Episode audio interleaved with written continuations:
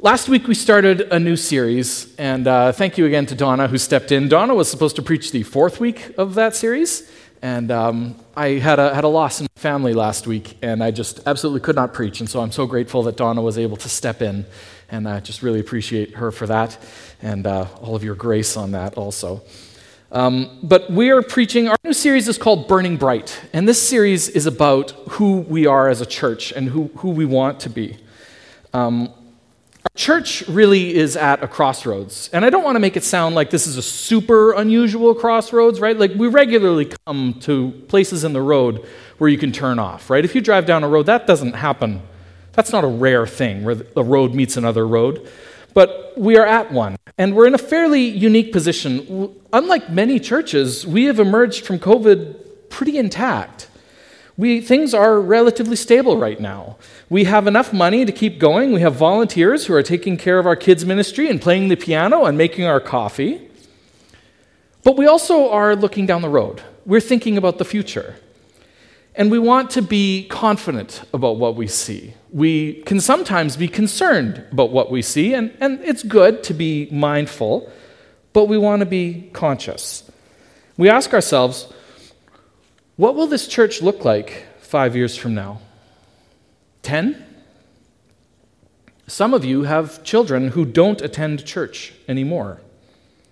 Some of you have children who have decided to go somewhere else. Some of you have children who are not old enough to decide for themselves yet, but you're thinking about it, and you're concerned about how that decision is going to go. And we want to be aware of all of this. Let me tell you a little bit. Maybe it's easier if we think about what we don't want to see as we look into the future. And I bet you'll be on board with every single one of these. We don't want to see a church that's empty. We also don't want to see a church that's composed entirely of gray hair. Now, hear me on this gray hair is good. We want gray hair. We just don't want only gray hair. Reasonable? Fair? We don't want a church where our young people feel compelled to leave this body in order to find a spouse because there's no one else their age, or because the pool of potentials is so small that it feels like dating your cousin. We don't want a church where no one visits. We don't want a church where no one talks to a new person who comes to check us out. We don't want a church where the worship time sounds like robots who are here out of obligation and sung without any enthusiasm or joy. We don't want a church where we are constantly begging for money, constantly worried about whether we'll make budget, constantly worried about whether enough people will show up to actually be able to hold the AGM. We don't want a church who, full of people who are no kinder, happier, or fulfilled than the average person pulled from the sidewalk. We don't want a church where people show up hungry to hear the word and leave just as hungry as when they came in.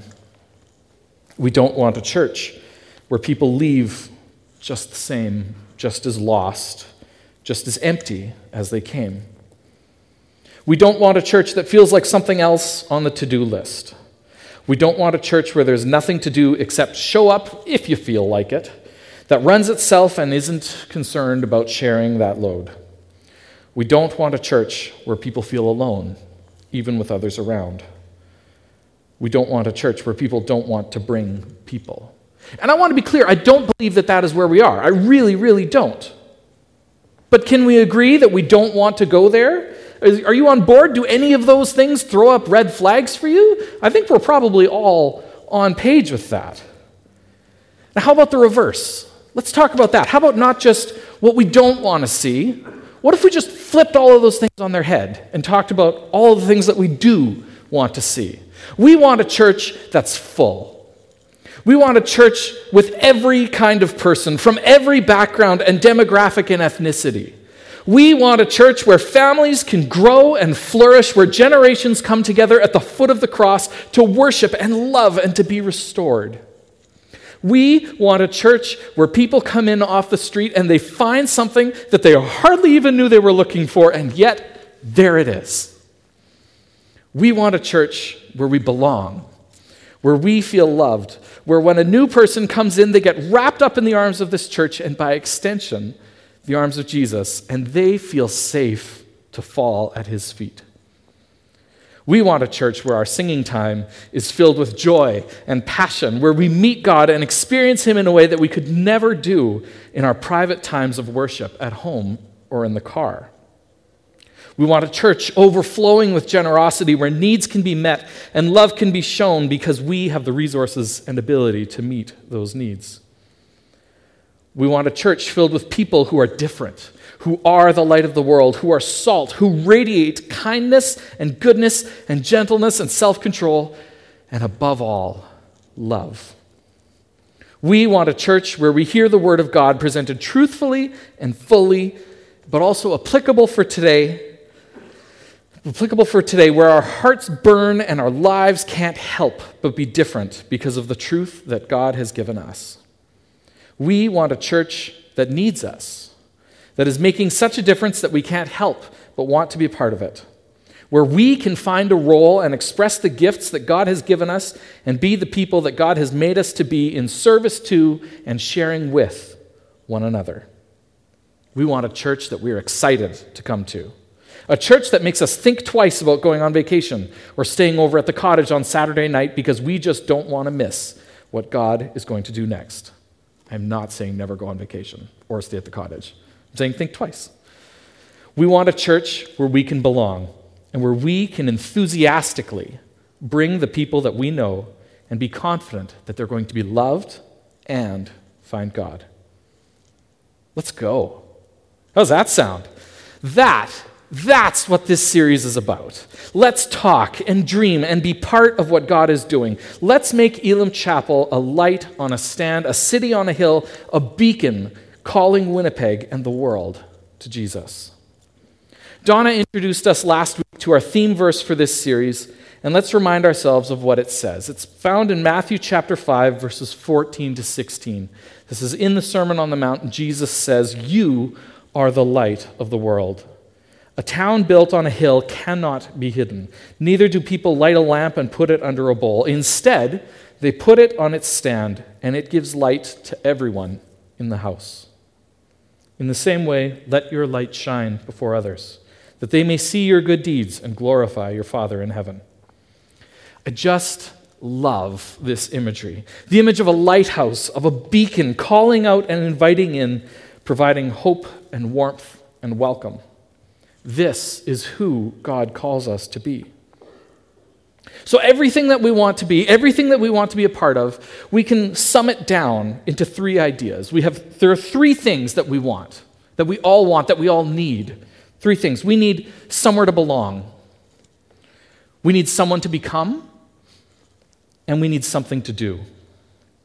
Our church has characterized these goals, this framework, in our mission statement, and we've summed it down even further. Embrace, equip, and engage. To belong, someone to become, and something to do. Today, we're going to talk a bit about how we can be a place of radical love, how we can be a church where people can come and belong. And in short, we are going to talk about how we can embrace. For me, there's such a natural link between Jesus' statement about our being a light on the hill to the importance of loving one another. Like that if we are going to be that beacon, this is what that beacon is. And Jesus has so much to say about loving each other. In John chapter 15 and verse 12, Jesus says, My command is this love each other as I have loved you. And in John 13, 34 to 35, Jesus says, A new command I give you love one another. As I have loved you, so you must love one another. By this, everyone will know that you are my disciples, if you love one another. And isn't this what we all want? To love and to be loved? This is the great call of the Bible, the great offer of God, the promise of eternity, and really the thing that gets us all here on a moderately chilly winter morning, right? Isn't this what gets us here? That we read in John 3:16 that God so loved the world that he gave his one and only son that whoever believes in him shall not perish but have eternal life. And those words that we saw on the screen earlier in Romans 5:8 that God demonstrates his own love for us in this while we were still sinners, Christ died for us. God didn't wait for you and I to get our acts together before he loved us. God loved us first and showed that most explicitly through Jesus. So now we can love him in return, and we can love the people around us in response. We can be that love of God that the world so desperately needs. So, how? How do we do that? Well, we have some ideas. We have some things that we're already doing that are good and that we're going to keep doing. But we also need to remember that this is a two way street. Relationships have to come from both directions. We as a church are going to do all that we can to reach out. We're going to keep doing food banks and being welcoming and having welcome lunches, which there's one today. If you haven't been to one, if you're relatively new around here, come. We want to meet you. We're going to keep doing welcome lunches and membership classes and making friends and taking care of your kids so that you can feel welcome here. Because we believe that the love of God changes everything. Because we believe that coming to church and meeting God and getting around people who are becoming more like Jesus is going to absolutely rock your world. That we are all better because we follow Jesus, and you can be too. But if you're not feeling like you're in a relationship with Elim Chapel, you can have a role to play too. And let's talk through some of the things that you can do to feel like you belong here better. What does it mean to belong here? Well, that's really going to be up to you. Making friends is one thing, but for my money, the best way to feel like you belong in church is to get involved. Be part of the mission. And as you do that, you will make friends along the way. Let me walk you through an idea, which I refer to as the circles of belonging. These are, and I mean, we could call them levels, but that kind of suggests that going further is better, and I don't want you to feel pressured then to doing something that you're not ready for. But the idea should give you a framework for understanding where you are, and maybe for understanding where the people around you are on their journey. So the circles of belonging is, I think, three concentric circles, like, a, like an archery target right? So the biggest circle is the crowd. And then inside that is a circle of the congregation. And at the center, there's a crowd, there's a, the core. So the crowd, this biggest circle, these are people who poke their head in from time to time. We could characterize this group as people who say, This is somewhere that I like. It's somewhere I like to go. It doesn't rank a whole lot higher, or maybe not even any higher, than your favorite grocery store. It's just somewhere that you show up sometimes. These people are part of Elim Chapel's periphery. They're not out there, totally unreached, and they may even know people here, but they haven't made any sort of commitment, either to us or to themselves, about being part of the body. This is fine. These people don't feel like they particularly belong, but they can at least feel welcome. For some people, this is all that they can manage. And if nothing else, this is where we all have to start. But I would strongly encourage you, if you find yourself in this circle, to push further. The second ring is the congregation. These are people who have moved from this is somewhere that I like coming to something more like this is my place. They feel some loyalty, they show consistency, they feel like they belong. This is good. We want people to come consistently, to feel like they can belong here and to be part of us. If you're at this level, you are regularly enjoying the benefits here. And as a result, I would encourage anyone at this level to start thinking about giving. You're enjoying the heat and the air conditioning. Your kids may be part of the programs, and you're benefiting from being here. So maybe you should be part of supporting it financially. I'm not saying that you must give 10% or even that you must give at all. but maybe you should start thinking about it. Because if this characterizes you and you're not really giving, maybe and if you can't, that's fine.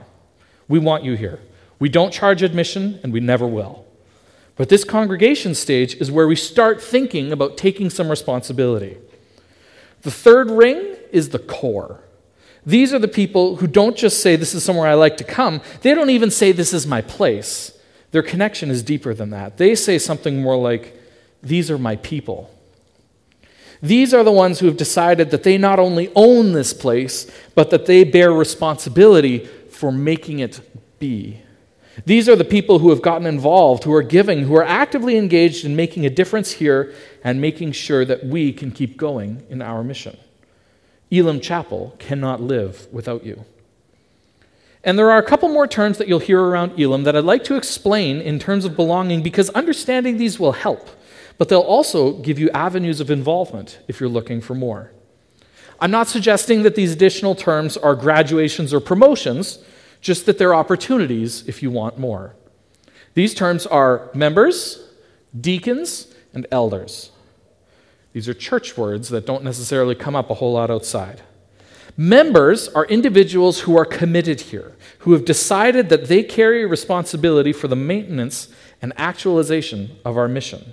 What this essentially boils down to is that being a member allows you to vote on the budget and vote on changes in direction for the church, such as hiring a pastor or changing our bylaws, and voting for and being eligible to become an elder.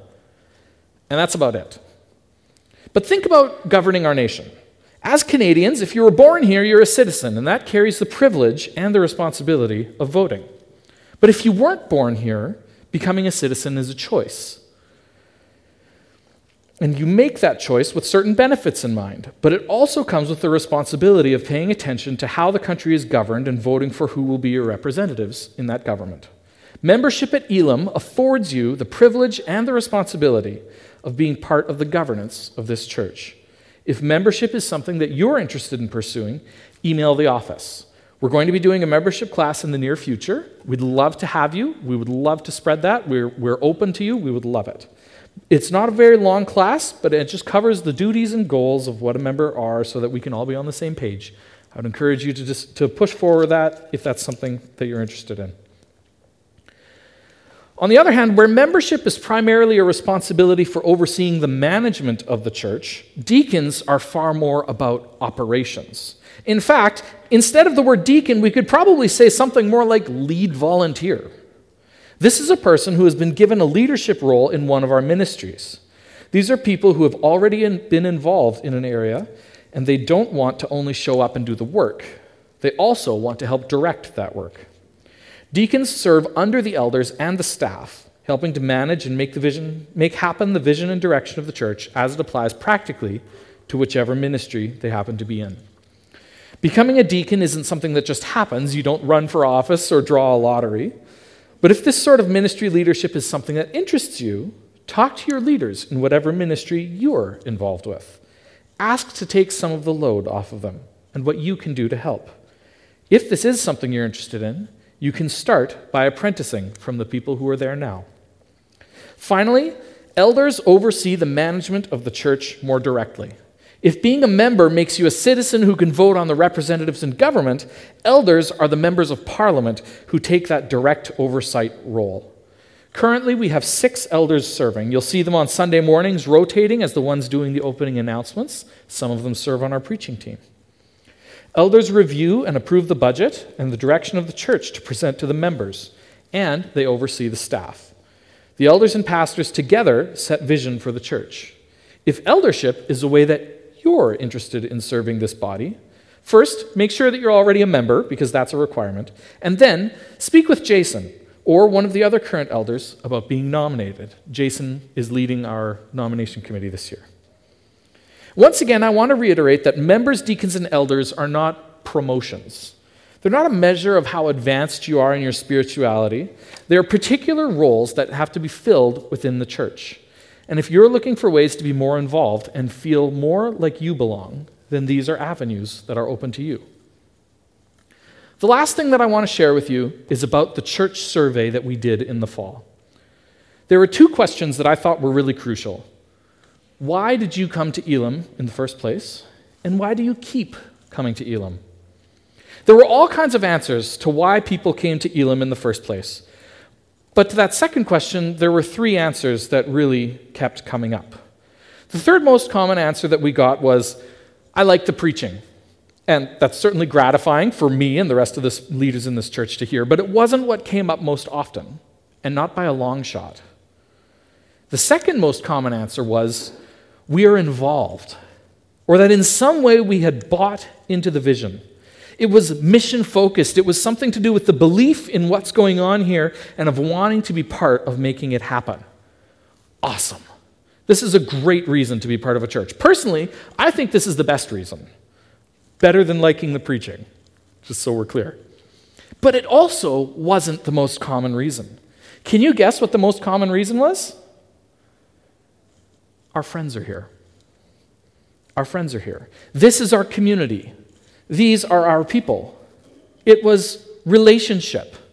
And I want to be super clear this is not a bad reason to be part of a church. I want to be clear on that because for some people, this can come off sounding shallow. Wanting to be in a community where you have relationship is a good thing. Now, I do think it's a problem if the only reason that you're here is because it's where your friends are. If you don't like the preaching, if you don't like the music, if you don't believe in the mission and what's going on here, then I would honestly suggest finding somewhere that you can value those things. But relationships are super important, they matter, and you're not shallow for valuing that. I want to be really clear on this point. But this survey finding suggests something really interesting to me. For those of us who care deeply about the mission of God and the future of this church, this really matters. This finding about relationships being the main thing suggests that the people most responsible for growing this church, most responsible for retaining people when they come and getting them to come back, the people who are most responsible for that are not on this stage. They're not behind the pulpit, they're not behind the piano or the guitar. They're sitting in the pews. It's you. You are the one most responsible, most well positioned to grow this church. If you are wondering what we can do to grow, we've talked about how this church needs to grow as a long term solution to some of our issues. If you're concerned about that and you're wondering what we can do, ask yourself when was the last time that you asked someone to go for lunch? Someone you didn't know. When was the last time that you made a new friend at church? When you made yourself emotionally available and vulnerable in a church setting in a way that deepens your relationships. And that's what's amazing to me about this. This is not profound. This is not complex. It sounds too simple to be right. That the way that we can be part of growing God's kingdom, the way that we can be the hands and feet of God on this earth, earth, salt and light and hope, is just to have lunch with someone just to remember their name next week, to ask about that thing that they're going through. One of the most profound acts of love that Jesus ever did was washing his disciples' feet. Washing the feet was a daily, if not multiple times daily, act. It wasn't special, but it was humble. Jesus was willing to do the most simple, humble act to show his love for his disciples. And he charged us to do the same. That we should get down in the dirt and expose the dirtiest parts of ourselves and find rescue and purity and redemption together. That is a radical claim. But that is exactly what has been done for us. And that is our charge. If we are to be God's people, if Elim Chapel is to be a beacon in the city and this land, we must love radically. Together, let us embrace. Let's pray. Lord God, we want to be your people. We want to serve you. We want to love you. We want to be your hands and feet. Help us to live this, Lord. It doesn't come naturally. It's so easy to just talk to the people that we know and let the strangers go by and sit and take in and not change. But Lord, we want to be better. We want to be more. We want to love you. Help us to make something that lasts. Help us to build something that will serve you and the generations to come. We love you, God. We're yours. In your name we pray. Amen.